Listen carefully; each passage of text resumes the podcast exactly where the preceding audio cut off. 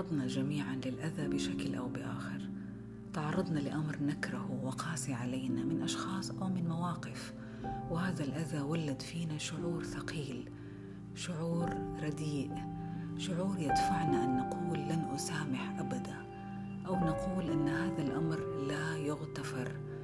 وعند البعض منا هذا الشعور يكبر ويستمر ويمتد ومع ذلك يقال لنا أغفر لأعدائك دائما فلا شيء يزعجهم أكثر من ذلك. كيف نسامح؟ وبعض الأشياء لا تغتفر. وبعض الأشخاص لا يستحقون المسامحة والغفران.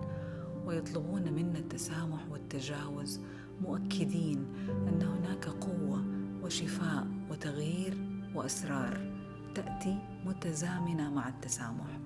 ما هو التسامح؟ التسامح هو اختيار بأن تسمح لنفسك وعقلك وجسدك وروحك بترك الشكوى والأحكام والاستياء والغضب وجلب السلام والأمان والاطمئنان لحياتك. هو قرار نتخذه بإرادتنا بوعي منا بترك وتخلي عن مشاعر سلبية والتخلص من مشاعر عدائية تدمر الذات. يقول المؤلف وين داير أن التسامح هو أقوى شيء يمكنك القيام به من أجل جسدك ومن أجل روحك.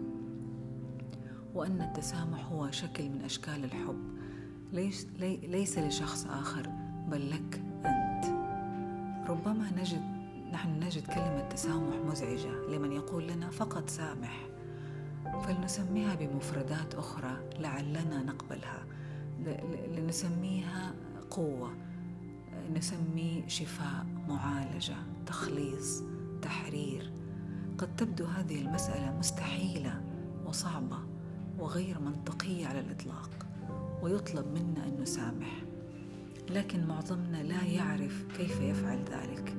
ومن الغريب إن أسميته سرا أن التسامح يأتي بخير كبير خير لك أنت ولأجلك أنت فقط. في البداية لنتفق على أمور واضحة. التسامح لا يعني إنكار ما فعله الشخص الآخر. ولا يعني أنك بحاجة لإخبار الشخص الآخر أنك سامحته. ولا يعني أنك لا تحمل مشاعر مزعجة من غضب أو استياء. نحن نعترف بكل ذلك. لكن لماذا نسامح؟ السبب الأول لمصلحتك أنت فقط.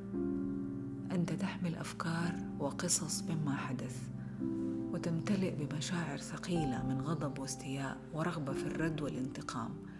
عندما تتذكر هذا الألم وهذه الأفكار والمشاعر وأن هذه الأمور عالقة ولم تحل لا في عقلك ولا في قلبك ماذا يحصل؟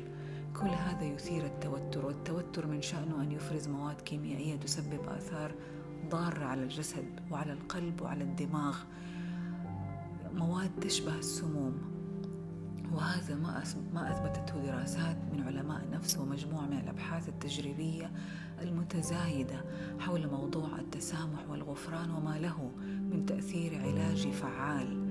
وكيف أن الدماغ يحمل ذاكرة مكونة من أفكار ومشاعر تؤثر على الجسد والروح.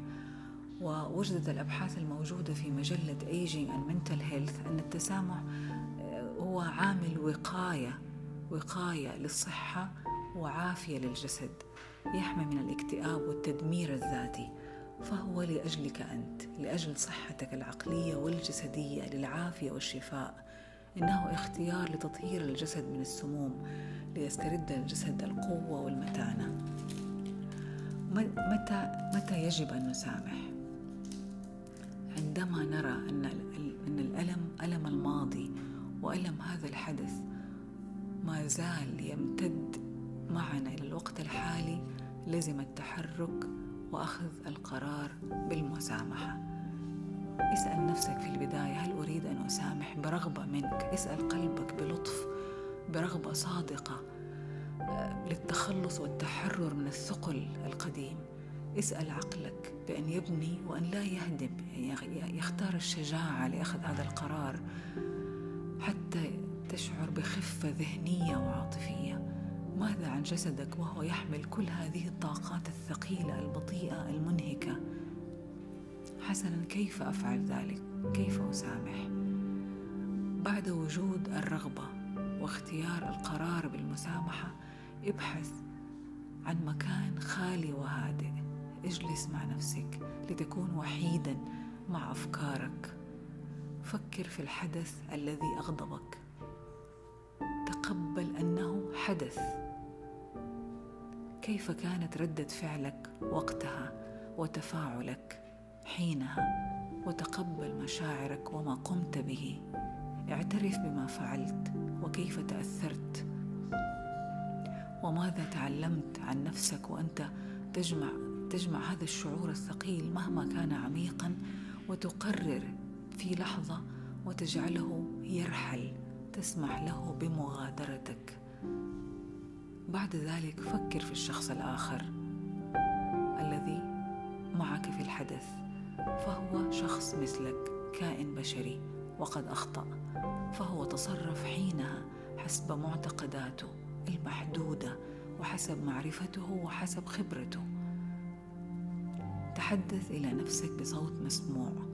وتلفظ بعبارة أنا اسامح هذا الشخص وقل ما تريد بإفصاح وبشرح مفصل كامل وكأنك تحرر وتخرج كل ما تحمله داخلك تجاه هذا الشخص. إنه طريق لمساعدة نفسك وتكريم ذاتك. وجعل روحك تزهر من الداخل وكأنك تؤكد للكون بأكمله إنك تستحق أن تكون حرا وسعيدا. هكذا أنت سردت القصة التي حدثت معك. نذكر الألم ونقر به ولا نقلل من مدى قسوة هذا الألم لكن لا نغالي في السرد ونكرره دائما ونكرر لعقلنا ونكرر لقلبنا ونحمل هذه القصة معنا أينما ذهبنا. ومن الممكن أيضا تفعيل الخيال بتغيير القصة. نعم من الممكن تغييرها. كيف لنا أن نكون أبطال هذه القصة؟ من الممكن أن نكون أو أن نفعل ذلك بالتجاوز بالتفوق على ما حدث. وكأنك وكأن كل ما حدث كأنك صعدت من فوقه لتجاوزه. ولن نمشي بالتوازي معه. فنحن نختار أن ما مررنا به من قصص لا يتحكم بنا. إنه زمن مضى حدث. لذلك الوقت في ذلك الحين لا نجعله يمتد معنا لهذا الوقت الحالي. إن المسامحة هي حالة داخلية خاصة جدا لاستعادة رونق الحياة من أجل نمونا وسعادتنا. المسامحة هي القوة للوجود والبقاء بسلام. هي الاستعداد والتأهب لإمكانيات جديدة لا محدودة. فالمسامحة حرفيا هي اختيار التحرر من الظلمة والأذى واختيار الحرية لتجربة السعادة من جديد. شكرا لكم.